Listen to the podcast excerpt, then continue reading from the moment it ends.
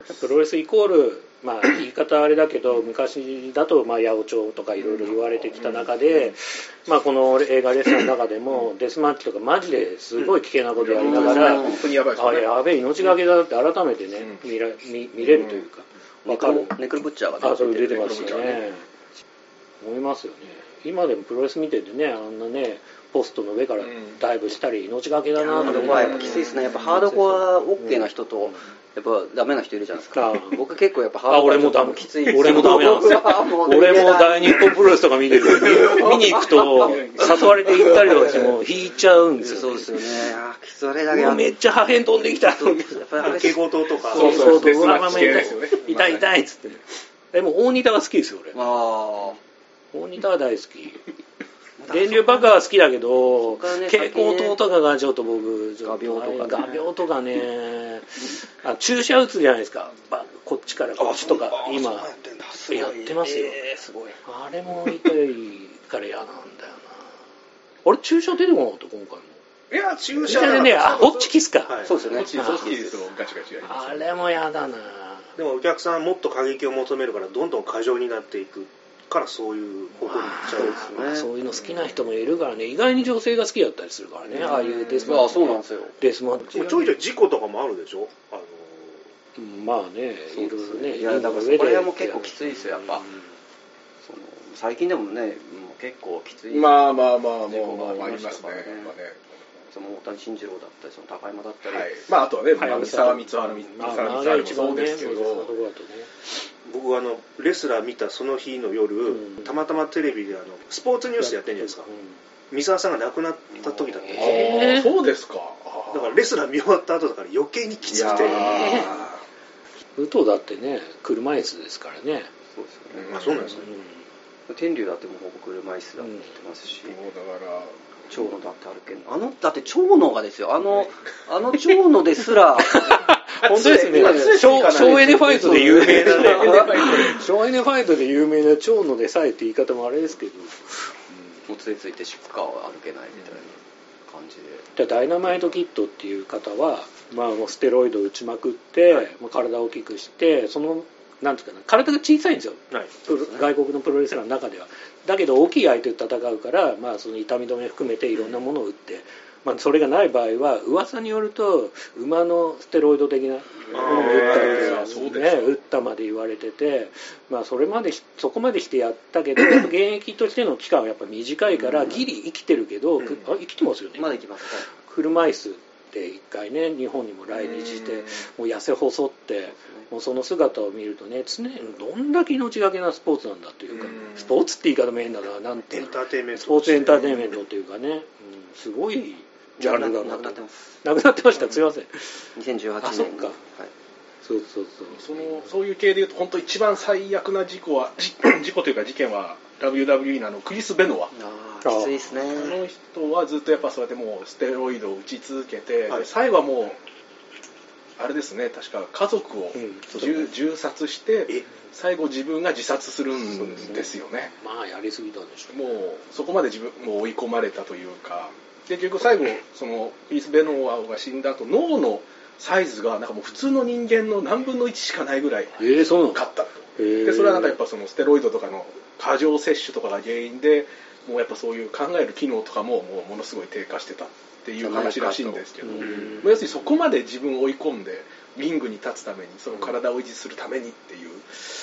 やっぱそプロでそこまでやっぱしなければいけないものなのかまあそうと、ですよ、うんねだから見る側もねそう楽しくは見てるんですけど、うんだからそこまで命削わかってるやってるわけですだよからねみんなこんなマッチョ系出てきてキャッキャッキャッキャ言ってるけどそうやって見るジャンルでいいのかなと思う時は俺はすごくうんめちゃくちゃ命がけしてんじゃんでさっき雑井さんも言ってた通りよりお客は過激なものを求めるからなんか。なんつうかなそういう危険な技も増えていくだろうし、まあ、もちろんそのデスマッチ的なアイテムも増えるだろうし、まあ、それで本当にいいのかっていうのはあるし、どっかでストップしないといけないんじゃないかなっていうのもあるし、だからちょっとそのやっぱ川田俊明は、うんはいやっぱよ良かったなと思いますそうんの体壊す前にやめうて、んまあラーメン屋やってますけど、うんこの4人で行きましたよねそういうメンジャラス系メンジャラス系メンジャラス系この4人で行きだからやっぱ幸せなんじゃないですかああいうそあーのリタイアの方がそのボロボロになるまでやるのもそれうんそれは美学としてあるかもしれないですけど、うんまあでもやっぱスパッとやめて違う商売やってる歌舞伎さんとかねそう歌歌舞伎さんとか,、歌舞伎さんも行きましたね。我々が 行間に合った。だからカンちゃんもそうカンちゃんもそう平川あそういった。あ亡くなりましたけどもあー宮崎さんはもうちょっと稼げそうですけどねそうです外国でもずっとでも言引ってましたけど退して、あの、お店やるぐらいがちょうどいい感じの、うんまあねた確かに、まあ、デンジャー松永もそうねでも幸せそう、うん幸せそうまあ、お店大変そうだし全然休みないとか言うけど、ツイッターに書いてあるけどでもまあお店も繁盛してて、僕下町に住んでるからなんですか下町に愛されてる店だし、うん行ったら並んでるしやっぱすごいなって思いますよねそういう第二の人生的なね、うんでも第二の人生がないレスラーもいるからね、レスラーの話しましょう、はいはいはいレスラーの話ねいやっぱ見直してやっぱ分かったでしょこれ一番このなんですかあのランディ・ラムが、はいその転落したきっかけうんはいがあったじゃないですかえうまくいきそうだったのに、こう転落したきっかけこれはねあのスーパーで、あの上司の部屋ノックせずに入ったことでエロ動画みたいーなエロ動画みたいなでいいシーンでしたね、うんあれ最高でしたね、ううんんすあれでノックしないで入ったから、うんうんあんな嫌がらせみたいにそのあー店先に立つ仕事をさせられてそれであの顔さされて怒られてるわけですよあれずっとなんか嫌なことばっかり言ってたじゃないですかあなんかいやもう確かに週末しかお前入らんせうんうねんそれしか空いてねえよ確かにでなんか店先立あそこがあれしか空いてないだからそうなんですよだからノッあクいしつもしもノックをもししてた if でノックしてたらなんかもうちゃんとエロ動画消してうんチンポも隠して チンポ出てなかそったこで見てるのどうかなって思う けどいやー思いましただからエチケットって大切だなだから要するに別の仕事を任されてそっちで成功してリングには戻らなかったと戻らなかったんですよなるほど でもあの人はずっとノックしてなかったです娘の部屋もノックせずに入ってたんでしなるょほどな多るほ分どデリカシーないでデすねリカシーがないんですよデリカシーがないんですよだからねないんですよいいなーそこはねと思ってたんですストリップすぐ行くしそうですよねノックするって未来多分ないん ですよそのまそのマルチバースはねあいつにはないんですよ一番ノックスしなターだいかかららスターだスタかーらはノックとかしないしからないん ですよだからあれはああいう一択なんでしょうねそうなんでしょうねでも確かにあそこ大事ですねあそこなあそこ後の後悔しいてやるでもいやすごいですよやっぱそうそこでエロビデオ店長見てるっていう設定にするのが面白すぎてすごいですよね、本当にノックして入り直せこでそうなんですよねそうなんですよねもう一回やれなんかありそうだしねれマジな話だから言ってましたよ何何が時間を巻き戻そうとしてたわけですよねお前がやってたのにね一回多分リセットしようとしてたからあのあれやりたいですよねいやいやだからあの店長役やってもしああいうああいう場面なでなあ誰かを待ってるんですかもう一回やり直してはいあんな堂々と言えますえどうどうか見てたくせに た確かに隠しちゃいますよねえじゃあなんで見てないよみたい なでもやっぱもう何度もやってるんですよねだからあれなんもう分かる分かるだろうみたいなこと言ってませんでした何度目だみたいなそんなこと言ってまし言ってませんでしたっけなんでしょっちゅうエロ動画見てた そうのじゃないですよよくやるんじゃないですかそこだよなと思って一番の失敗一番ですタッチバックじゃなくタッチバックではなくやっぱりねエロビを見ちゃったそそっのか店長の 確かはにノックをしなかったってことですよねでもそっちの未来が幸せかどうかもわからないですよねで悶々と最後にお客にキャーって言われながらわーって言われながら、死んだんですか、まあ、ね、死ぬかどうかわかんないですけどまあっていうね未来がいいのかか俺はももっとやれたんじゃないかって思いを抱きながらあそれもありますよねランデそのィ日々をなんかやり過ごすみたいな、そういう人生を送っていくのかというところですいやよほねんとそうですねやっぱそうなるとやっぱ矢吹城みたいに燃え尽きたかった燃え尽きるためにリングに上がってるってことではあるんですかねうん最後プロレスは愛してるんでしょどうっねちどっちがいいのかど分っかちんないもいでやす本当にどっちがいいのかは分からないんですけどで多分そのそういう思いを抱きながら引退してスーパーで勤めてたら、うん多分奥さん殴ると思うんですよなるほどねあそれはそれで明日止めを殴ると思うんですそよれはそれでねね酒に DV 旦那になっちゃうんですかうんバッドエンドしかないよね確かに確かにな 俺この映画ほんとハッピーじゃねえからほんとみんなやめようかなと 思って一回 お前と一緒にならなければみたいなことをやっぱ言うわけですよ酒に酔った時にこれ何回やりやりましょうバッタフライハッピールートを見つけたいですよね。バタフライエフェクト入れるまあ本当ですね、バタフライエフェクトですね。えーちなみに監督はですね、えーっと最後にラムは死んでる設定らしいです、えーあ言ってるんですか、はい、インタビューでは答えてちょまっすねと。いやこれはやってほしくなかったな。さだから作品では明確にはしてないけどあーもまあまあ気持ち的にはね、でも千葉哲也は矢吹城は死んだかどうかは明言してないですよね、あれは。だろう梶原一も言ってない梶原家も言ってないですいよね。くつなんだよアルノフスキー、それは言ってほしくなかった。それちょっとやめてほしいですそれやめてほし確い。かにねうんそこをね想像させてほしいで想す像よねさせてほしいです。想像さあせそてこほのしい。シーンがやっぱ素晴らしいのがやっぱそのあのガンダムローゼスのツイートチャイルド・オブ・マインがかかるタイミングがめちゃくちゃいいんですあ、そうですかあそこだからマリサ・トメはがいこう止めに入ってはいなんかこう喋っててであのランディがどうするみたいな感じになった時にあのはい「でででででで」ってあのイントロがかかるんですよそしたらもう行かざるを得ないんですよねあれがもうこのタイミングがもう最高なんですよねいやすげえなと思ってそれはそれはもう入場額になったらさ入場せざるを得レないスんだラまーあレスラーという生き物はそとう。生き物はねね、いかに愛した女が止めに来てもということなわけですね。でも俺はファンを待たせてるからってことで言っちゃうそうそうそうなもうなってんだよと俺呼んでんだからっていう行くぞと。そううん確かに、あれはいいシーンですよね。いやかっけえよかっこいいな。そこがやっぱそのダーレン・アルノフスキーのなんすかもうそのセンスがもう爆発してると思うんですけどあここのタイミングで流すんだしかもガンズローゼスというですねあのえ素晴らしいあとねこうダメ人間とスターってうん両立する時あるじゃないですあか,、そうですねうん、だからその部分もありますよねお客とかファンから見たら本当にただのヒーローでしかないけど、うんうんうん一個人と見してみたら最低な野郎っていうパターンもあるこのバラバランス感もまたね、坂野賢治のことですよね本当ですよね。ちょっとね、V シネでもスターになれたと思うんですよね。みんながみんなやっぱそのなんかひどい目にあったみたいなこと言うし、あ言いますね言いますねみんながみんなもう才能にあふれてたもっうて ねいうし、、体格的にもね、才能に溢れてたっていう。練習しなくてもあれだけできたみたいなね。うんちょっと僕、はい軽くあそこのうですね映画の背景というか、あどうぞどうぞあいいですか。はい映画レスラー自体は2008年公開ですからね。うんはいうん。で、じゃあそのあたりにどんなプロレス界がどんな感じだったかっていうのうをんちょっと巻き戻しながら話すと、僕の中で、まあね、本当に巻き戻しちゃうと力道山とかいろいろもっとその時から始まっちゃうんですけど、一旦その辺をはしょって、まずこの10年近く前1997年10月11日にプライドにて高田がヒクソンに負けましたっていうところから日本のプロレス界を振り返ると、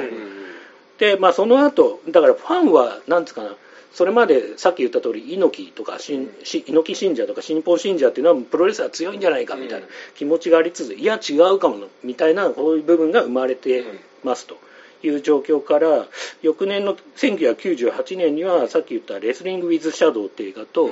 あの1999年に「ビヨンズ・ア・マット」はいで両方ともアメリカのプロレス団体が舞台ですけど、この辺の、まあ、なんだろう裏側を描いたドキュメンタリー映画がありましたと。ただまあネットがね当時そこまで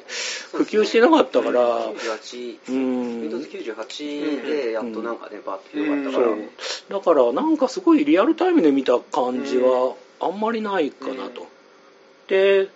もう一つが2001年さっきからずっと話題に出てる2001年12月にミスター高橋っていう方の、まあ、流血魔術最強の最強の演技っていうその暴露本が出て、はいうんだからこの辺の一連の流れでプロレスき強くないかもから、プロレスってこういうしものなんじゃないかなってファンもなんとなく理解し始めたっていうのがありますちなみにその2000翌年2002年には、えー2月1日新日本の札幌大会で、まあ、日本プロレスが本当に暗黒期入ってるんでこの時もう人気が低迷してるところですよね、まあプライドにもやられて、えー、とし新日本の札幌大会で猪木問答が、えー月刊ありローまマしたと あの伝説の猪木モンド猪木モンド明るい意味の、はい、スフィンクスみたいな問いをそうです問いをプロレスラーがこうこう一人一人聞いて回るっていうねこうこう明るい未来が見えませんって言われてた頃です、はい、建造殺し屋の店の話は別にいや俺でも見せない聞きます大丈夫です大丈夫です大丈夫ですでこれ、端折ろうか迷ったんですけど、あと、まあ、ちょっと新日本プロレスの話になっちゃうんですけど、あのあと2006年は、当時し IWGP 王者うんであったブロック・レスナーが来日不可能になっはいてはい、はい棚ぼた式に棚橋が IWGP を初体感。うんまだ女性スキャンダルのイメージが残り、ガチガチの新日本ファンから拒絶されてた頃です。なるほどまだね、この時は、プロレスファンも、あの、なんていうかな、暴露本が出ながらも、まだガチガチのファンがいるんですよね。ねそうなんですよ2006年は。なんだよ、棚橋って、ふざけんじゃねえよ、みたいな。で、棚橋の孤独な戦いが始まりました。ここねこは棚橋のこれがエンターテインメントにね、振り、振りり切っていくっていう新日本の戦いが始まります、ここ2006レスル年。ランドをそうです、スルランドもそうですね。愛してますなんて言って。そうなんですバカにされてねうんバカにされて。これやっぱ棚橋ロードっていうのはやっそぱう素晴そうそうらしいんですよそうなんです。棚棚橋ロ橋ローードドがそうがそうですねほんとたった一人の戦いがそうたたった一人の戦いがここ始まりました。で、翌年2007年、プライドが、まあ、最後の興行を行い、崩壊してます。なるほどうんまあ、総合格闘技自体がなくなるわけじゃないけど、うんまあ、その1997年から誕生したプライドっていうのが、ここ約10年ぐらい経って、ここで一回ブーム、格闘技ブーム、まあ、本当に大晦日に3番組やってたぐらいのうん、ああいうブームが一旦終了して、ここからプロレス巻き返しますね。ちなみに2008年翌年、これ僕個人的なスケジュールです。僕の。はい2008年僕のスケジュール。8月15日金曜日 IGF 行きました。はい8月16日土曜日新日本 G1 準決勝。ん10翌日翌日17日日曜日新日本 G1 決勝。真夏の3連戦。たった一人で行いま した。これやばいやつじゃないやばいやつ。これね、でも2006年ではい、棚橋すっげえブーイングまだ食らってたんですよ。おはーいそうなんだでこの2年後2008年の時僕、い個人的にはい明るい未来見れたなっていうおあ中村と棚橋そしてこの時 AJ スタイルが来日して、うんうん G1 の決勝なんですけど、おそういうタッグマッチみたいなのが行われて、ああそうなんですねはいまあ新日本これこれから明るい未来来るなっていうのの2008年だからこの辺でやっとこう今までガチガチだった新日本のファンとかそのファンも入れ替わってきて、 2年かかったわけですかじゃあかかりましあたあでもにただこれ実際に爆破するのは2010年以降、うん岡田が来日し岡田がああごめん岡田があの凱旋帰国して凱旋帰国してから爆破しますけどなるほど2008年頃からはやっぱり空気が上がってきた、なるほどでそんな中で公開されているのが映画「レスラー」っていうななるほど2008あ年2000この最初は8月15日の IGF だけちょっと引っかかるところあるそう今両国いや両国僕 のあの IGF の IGF IGF の説明を猪木の3体ですけど いやだから IGF が爆発したことなんてあるんだかないですただその IGF があるからこそ新日本素晴らしいなっていうのを再認識あーこのステップねああーそうステップトップステップああ新日本ちょっと仕上がってきたなってこれこれから来るぞっていうのをちょっと予感を感じてた頃のタイミングで映画レスラーっていうのがあって僕も自身もし猪木信者でやっぱりプロレスっていうのは強くないけいけないんだっていうのところからちょっと心を入れ替えてきてあ棚橋的なこうエンターテインメントってものを受け入れていこうっていう変わりってきた頃ですよなるほどそのタイミングでのレスラーのレスラーの公開だったからあ結構すんなり見れたしなんか拒拒絶することもなく多分他のファンとかも見れたんじゃないかなーっていう感じはありますはい以上です当時のプロレスファンの人の、がこういう気持ちで見てたっていう流れは素晴らしいですようね、ん今そうのですねねえら野川勝ち論争みたいな何年ぐらいでしたっあれインターネット初期ですよね2チャンネルとーあかのでヒクソンに勝てるんで、ねそういう感じノアだだかけはら逆に言うとヒクソン幻想みたいのやっぱり2000年代初初期ですよけねそうですねだからやっぱり後半になってくるとやっぱりこうもうちょっと開き直ってるうんレスラーって別にプロレスラーは所詮プロレスラーじゃん所詮って言い方おかしいなプロレスラーはプロレスラーでいいじゃんっていう、うんそうですねみたいな空気が出始めた頃ですよね、だから猪木があんま良くないんですよまあ良くないという言い方あれあですけそうどですねそこ混ぜ混ぜにまぜまぜにしてたからいくぜにしちゃったから、ね、まあ棚橋はそこをもうちゃんとそうそうあのいやプロレスラーはプロレスをやるべきだというで新日本道場から猪木の看板を一回取ってそうみですたいなねでまた戻してみたいな 最近また戻してみたいなでも戻すっていうのは逆に言うとその呪縛とか猪木の呪縛とかいろんなものからその解放されてるっていう意味でもあるそうですねなんででも消化したわけですよねそうそう消化されてるっていう意味なんで、まあ、そのねまだまだ戦ってた2000年代はそういう意味だと新日本暗黒期で暗黒期で大変でしたと武藤がやっぱ、は結局離れていく理由もやっぱりそのそうそうププロ格路線が俺はこのまま新ね人キャリアを潰されるかもしれない格闘技やらされてっていうまだそんな時代でしたからいい補足ですね、その犠牲になったのがやっぱいろんないろんな、そうね選手がいろんな選手犠牲になりましたからね花形ね、うんあのいろんなとこね、うんプロレスしながら、うんプライド中西学が K1 出てますから出ねてますねでそのね中西が今プロレス引退して、うんガソリンスタンドを、うんあれ静岡どっかレスラのーでしょそうでまさにねまあされにもレスラーレスラレースラーの世界ですよね確か資格取ってね頑張ってますからに、近藤祐樹もガソリンスタンドで働いてるあそうなんですかいう話へをー一時今は多分何やってるか分かんないですけど多分今へはーなんか北岡のあのパンクラス横浜パンクラス道場でインストラクターやりながらえー働いてますけど、一時期あのそうあのーガソリンスタンドで近藤祐樹見たってうんいいうのはねやーそうですか10年ぐらい前かなまだうんまだ近藤がまだうん結構戦ってる頃ですね、まあ今もやってますけどそれこそね本当瞬間的には世界で一番強いぐらいに言われてた選手の一人ですよね、うん本田裕樹ねそうね未来的なねえーそうですかまあちょっとこれはね格闘技の話ですけどももう話す話題がどんどん広がっていっちゃうんですよね、やっぱこのテーマが。そうなんですよテーマが小ね山さん脱線したくてしょうプがロないレスって怖いですよね。怖いですよプロレスそうなん、でレすスよラーの映画だけでこんなにこのおひれ、は歯ひれ ついて、あの、話したいことがあの湧き出てくるんですそようなんねですよ、うん前も言いましたけど最後何でしたっけ その歯のええ「歯」って書いた旗をね、平成神宮えー右を振って終わったっていうイメージがちょっと僕の中であったんですけど、あ2回目見たらなかったから、ああれどっちどっちが正しいのかなみたいな、シングルノーロープデスマッチのね大会ジェットシーンとね最聞いてる人、わかる人 いるんですもうかなり今回ポカーってなる斎藤明俊と 3, 三連戦で3連敗するみたい な、そうええだからそうなんですよ、だからこのさっき言ったでしょ、そのこのレスラー、ノックをしなかったから、うんあのおお怖い怖い怖い怖いえ、どういうことノックをしなかったから、はいこれちょっとあの怖い怖いトラブったって話したじゃないですおかう。はいはいはい平成維新 軍のきっかけは、はいはいはい、ああの、の新日のあの斎藤昭俊でしたっけあれ、うんがあの控え室ノックをしなかったから小林君にはが激怒したんですよめっちゃ激怒そっから構想に。いやまあそれきっかけに来たもんね確かにちょっとアルノフスキーにそれね を。空手 VS ストライクあれこれ新日本パクってんのあまあ日本いやのそうですよ可能性ありますええねだ。からやっぱノック問題ってノ本ック当問題本本当大事っすねそうなんだ今ってほらそういうのがどんどん失われてるじゃないですか本当若いですね子ね礼儀どがんどん礼儀やがっぱどんどんこれ礼儀大事っすね空手の道場なのにやっぱノックしなかったわけですよノックし本当ですねノックがなかったよそれであのもう3連戦になったわけなですよ本当ですね なるほど。すごい伏線かもいしやれ本な当にい確かに怖い怖いすごい確かにノック大事だなノノック問題でしたック問題初めて聞く問題で すよ、ノック問題。あれ小林君やきも見てたんですかねなんかねやっぱ旗振るべきだったんですよやっぱ歯の旗を最後知らないですけどねあれかなり日本の泥臭いプロレスですからねマリサ・トメイが旗振ればよかったなるほどねそのランニーラムがそのラムジャムで勝ってで旗振るべきだったんですあーいい、いい、いい終わりですね、そけれどはねそして大円団じゃない確かに。ちなみに平成維新軍はあれですけどねその中堅どころのくすぶってたレスラーたちがこういみんな集まってそうですね一つのブブームというかいい軍団作りましたけどねっていうフォロ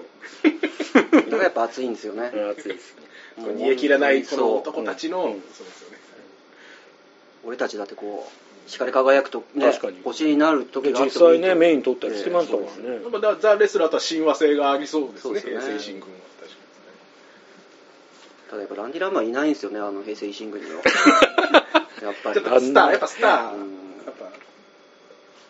大丈夫モントリモントリオールの悲劇の話大丈夫レスリング・ウィズ・シャドウズは長浜さんと見に行きましたね去年でしたねえ去年去年調査でリバイバルコートがやったんですよよで前田明トークショーのお前田明がトークするんでそれと一緒に映画が見れるとでそれ長間さんと一緒に行ってきました、そのブレッドハートそうブレッドハートブレッのドハートがあの WWF 当時 F です F です F です F を、まあ、から WCW かな行こうとするんだけどチャンピ今現在チャンピオンなんですよね、うん WWF の。うんでチャンピオンでそのまま移籍しちゃうと問題だからベルト一回負けてベルト返上してから行ってこいよってなるんだけど、いやいや俺地元のカナダで負けたくねえよって言い出して、うんうんうんビンス・マクマホンと喧嘩してじゃあ分かったとなんか。えー、と両者リングアウトかまあまあ反則かなんかそういうふわっとした感じで終わらして、玉虫の決着はいですちょっとそんな感じで終わらしてベルト返上して帰れよって言うんだけどそうじゃなく実際は試合始まって、えーとえーショーン・マイケルズっていう相手側がブレットハートにブレットハートのほ必殺技のシャープシューターをかけた瞬間リングあのゴングが鳴って、ま、ブレットハートが負けちゃうっていうのを突然やるんですよ。で裏切るんですよねだから仕掛けられたんですよねそうそうそうそれはもう打ち合わせなしでなしで急に本番で負けさせられたわけです負よけさせられるっていベルうトを失うそれを本当にカメラ撮ってたっていうのを本体描いちゃいけないところで描いちゃったっていう映画なんですねこれだからすごいですよねいやそうですよねああいうこの掟破りを本当に描いて、うんでそのバックステージ側ではそのカナダでは負けられなかったブレッド・ハートの家族とか、うんその奥さんが怒るんですよね、うんなんでうちの旦那負けてんのよって、うん徳田明がそうそうそう長州にねなんでケンスケ負けてんのよって長州にねいやそうブチギレにねブチギレですよ新日本を叫んじゃねそれは別のエピソードであるんですけど本当にあるんですけどねやもう藤田戦です藤え田あれは俺も会場いましたよ実際は本当に北斗晶ぶち切れるエピソードがあるんですあけど 最高ですよねはいケンスケいやあの負け方してねやらない まあか勝つんですけどね健介がね 一年日本の話になってるからそうそういう、まあ、プロレスの深みですよね僕から言わせると、なんかこう僕らがこんなもんでしょって思ってるのをある意味超えてくるうんうん映画とかじゃありえない、うんこのエンターテインメントでありながらその枠を飛び越えてくるうん まあザトシさんと去年からずっと俺らはグレーなもんみたいって言い続けてるけどなんか本当にそういうものを、まあ、見せてくれる部分があって、まあ、いやたまんないですよね。そのレスリングの外でも虚実がもうそうそう、虚実がわわからない。未だに、だから本当に僕らもこうやって話しながらも、その本に書いてあることも、本当かどうかわかんないんですよ。僕らも知ったかして、ちょっとフォローしちゃうと、知ったかして、こう本読んで分かったつもりで言ってるけど、それも本当かどうかわかんないし、ミスター高橋の本だって、あいつはそんな権力なかったっていう人もいるし、そうですねうん、だから本当にどれが本当か本当は分からないっていうのがプロレスの良さでもあるし、そういう意味だとファンタジーでもありリアルでありそのなんですかねそこの境界線が常に分からない、で映画レスラーのラムもおそらくそこの境界線が分かんなくなっちゃった人なのかなっていう、自分がスターであり何度かでありみたいな、まあだ多分だんだんその話がどんどんその記憶とかも分からなくなってくると思うんですようんよくあの有名な新日本のあの熊本旅館破壊事件うんの後日当時当時当日あこるねれはあの新日本の中で当時 UWF 新日本の中に参戦してた UWF 前田明とか高田がいるグループと、うんまあ、猪木とか、まあ、坂口誠二いったそのせ、まあ、正規軍というか、はいその正統派のちょっと仲良くしようかっていう一回飲み会があったんですね、熊本の旅館で。まあ普段敵対同士だけどちょっとうまくやりましょうやの飲み会があったんですけど、多分喧嘩になっちゃったんですね、うんその飲み会の途中に。でそこからもう旅館の中でもう大喧嘩でもうはトイレ壊したりだとかうん殴り合いしたりとかもうめちゃくちゃにしてうん熊本の旅館がもう創業できなくなる ぐらいのもうとんでもないこのうんことをしてしまったっていうエピソードがあるんですよ。うんいまだにでもこれ語られる語んですらけれど、るねうん真相が結構謎なんですあわかよ、んないね語る人によって、うんそう違うね言ってる酔っことが払ってるから言ってることは全部食い違ってくるみたいな武藤がね前田に喧嘩打ったとかね、違うまあなんかそれがさスタートだなんかビンタ合戦みたいな感じでした、うんでしたよねあ確かそうでした確よねかでそこからだんだんなんかもうめちゃくちゃになっていっちゃったいや本当わかんないですよねで言う人によって変わるじゃないですか、うんうんそうですねそう結構黒黒いい霧は本当違うからね日本の黒い霧日本の黒 いと言われ黒いて木る事件です事件帝銀事 件と並 ぶいまだにやっぱこれね語りたくなるんですよねあの事件はねあの、なんだっけ、猪木がブロディと、あれ何こう、怪我させられたえあなんだっけ猪木とブロディの試合が成立しなかったみたいな。猪木とブロディでですか、うんああどんなんだったんでしたっけで、猪木が控室戻ってきて、はい大泣きしてるんだって。はいその、ブロディあんなことしやがって、つっおうおうおうて。で、長野がそれ見て、い、や、その勝敗決めたのあんただろ、つって。おーでも、 怖い怖い怖いなるほどでもその、本当か嘘かもうよくわかんなくなってきてあなるほど猪木自身もそうそう自身も。それックスだってあの IWGP の1回目あのまあまあ抗がん戦もね,、ああ舌出し事件、ねあれもその坂口誠二がうん人間不信って言って不信って言ってましたよねね書き置きしてなんかそうわかん知ならいされどてれないが、まあ、猪木自身もよくわかんなくわかってないうんどれが本当なんだろう、ね、がほんいや本当にそうですねどれが本当なのやっぱ仕掛けとその本当にもう分かんないくなるんでしょうね なんそれかはたまんないですよね ねどっちが誰がどっちが仕掛けたのかみたいや本当いなに俺が仕掛けた側なのか仕掛けられた側なのかみたいな本当たまんないですよねそういうところも含めてのプロレスのまあそう、はいはい魅力魅力今回はね別にそういう話じゃなかっ たですけど悲哀悲哀というか、まあ、どっちを選ぶのかとか、なんかいろんなやっぱ身につ苦いとにかく苦いですよね、こんな苦いですかいや想像以上でしたちょよっと苦みマシマシでやってないですか もっとだって甘いエピソードだってあるじゃないですか確かにねいやなんかふとは なんかどうなんです本か来は脚本的に、例ええばもうちょっとこうハッピーのところも入れたいっていうか例えばその映画だったら、そういうトラウマとか何かを乗り越えるっていうドラマもあるじゃないですか、まあまあそうですねなんかそういうどあの嘘になるからなそれああ逆にそういうのががないパターン すげえ良かったと思いますよ、うんなんかやっぱあの娘とのあのシーンで泣きながら俺もうダメな父親だった許してくれって言った後のタッチバッ クって最高だなと思いましたねあのすぐ調子 乗ってるほだされてあのファンにほだされでても まあ人間らしいっちゃ人間らしいっすよねほっほっほっでなんかドア開けて「おう」みたいな言われてたし本当に便所でやってましたからあんなのやっぱ父親がやってたって知ったらまた最悪だなと思いますや本当ですよよ本当なんギズリのね、なんか病気もらってるだろうし、あんなのちょっともう40後半だと、これドラマじゃなくてホラー映画にしか見えないんですよでさっきお話ししましたけど、よんね、あのシルベスター・ストローンがうん40代から引き算、人生が引き算になるって、うわもうもろこれじゃないと思ってでまだ向こうは栄光があったじゃないですか、うん俺栄光何もねえよと思いながら見て たからずーっとこの、本当だよねね平行線でいってるから40になって引き算というのはどどういうことだ今まで具体的にはこれまでは得るものばっかあが多かあっなるほどはい 多は分いは30代までガーッつって、いはいはでまあなんていうか80年代をガーっていったところから引き算っていう意味じゃないですか多分全盛期が怒りのアフガンぐらいだなわかんないロッキー・フォードのいそうなんでちょっとわかんない確かマックにスがそうですでも味はあるけどねた、うんグリードとか含めてねミキログとの人生で言えばやっぱ80年代のミキログってやっぱいい映画いっぱい出てますあねあエンゼルハートエンゼルハートしそうかり、ですねあと何がありますイヤー・オブ・ザ・ドラゴンあれ記録でしたっけいやあれはミキログでしたっけ記録ですね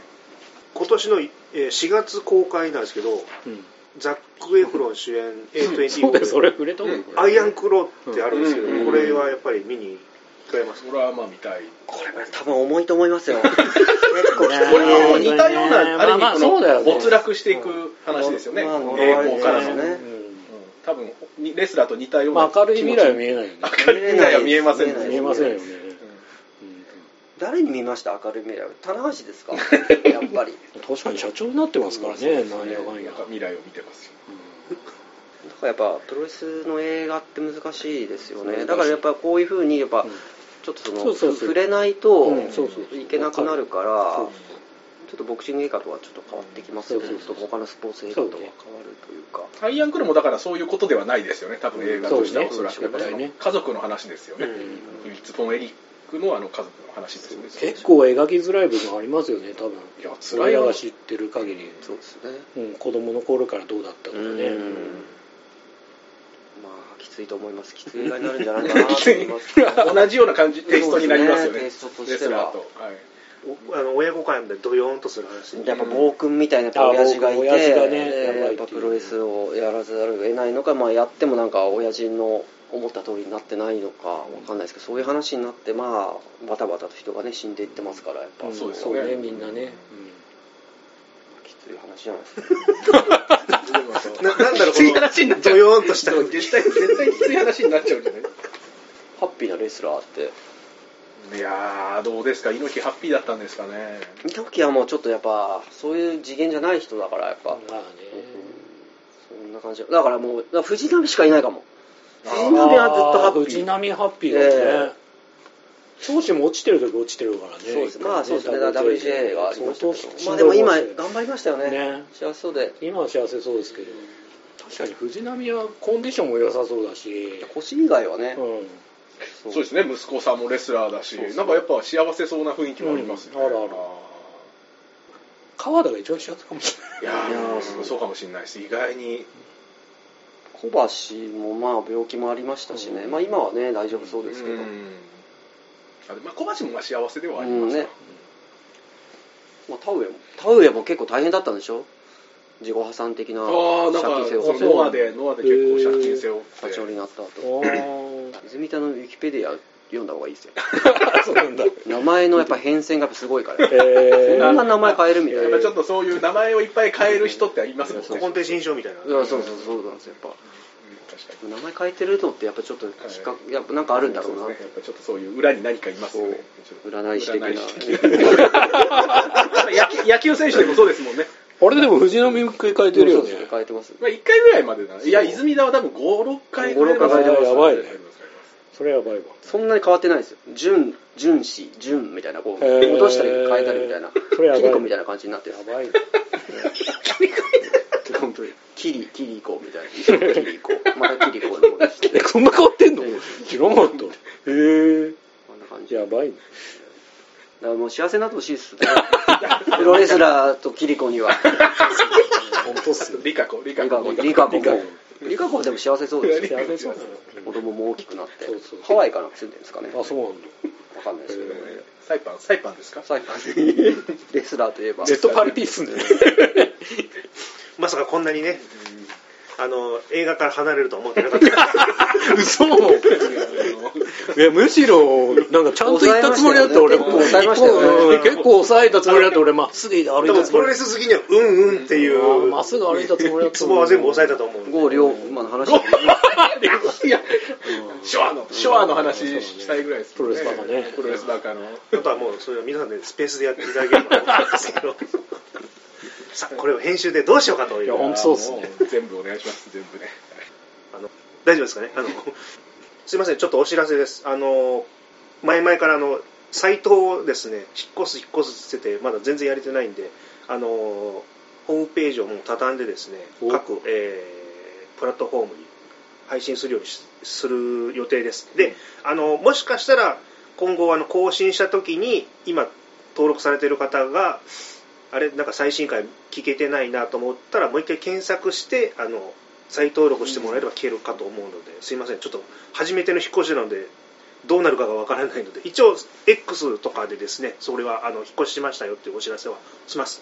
あともう一個お知らせですあのもうぼちぼちですねあのダメ作のメールを募集をします、えっ、と世間的にはダ作なんだけど個人的に名作という、ものがありましたらあの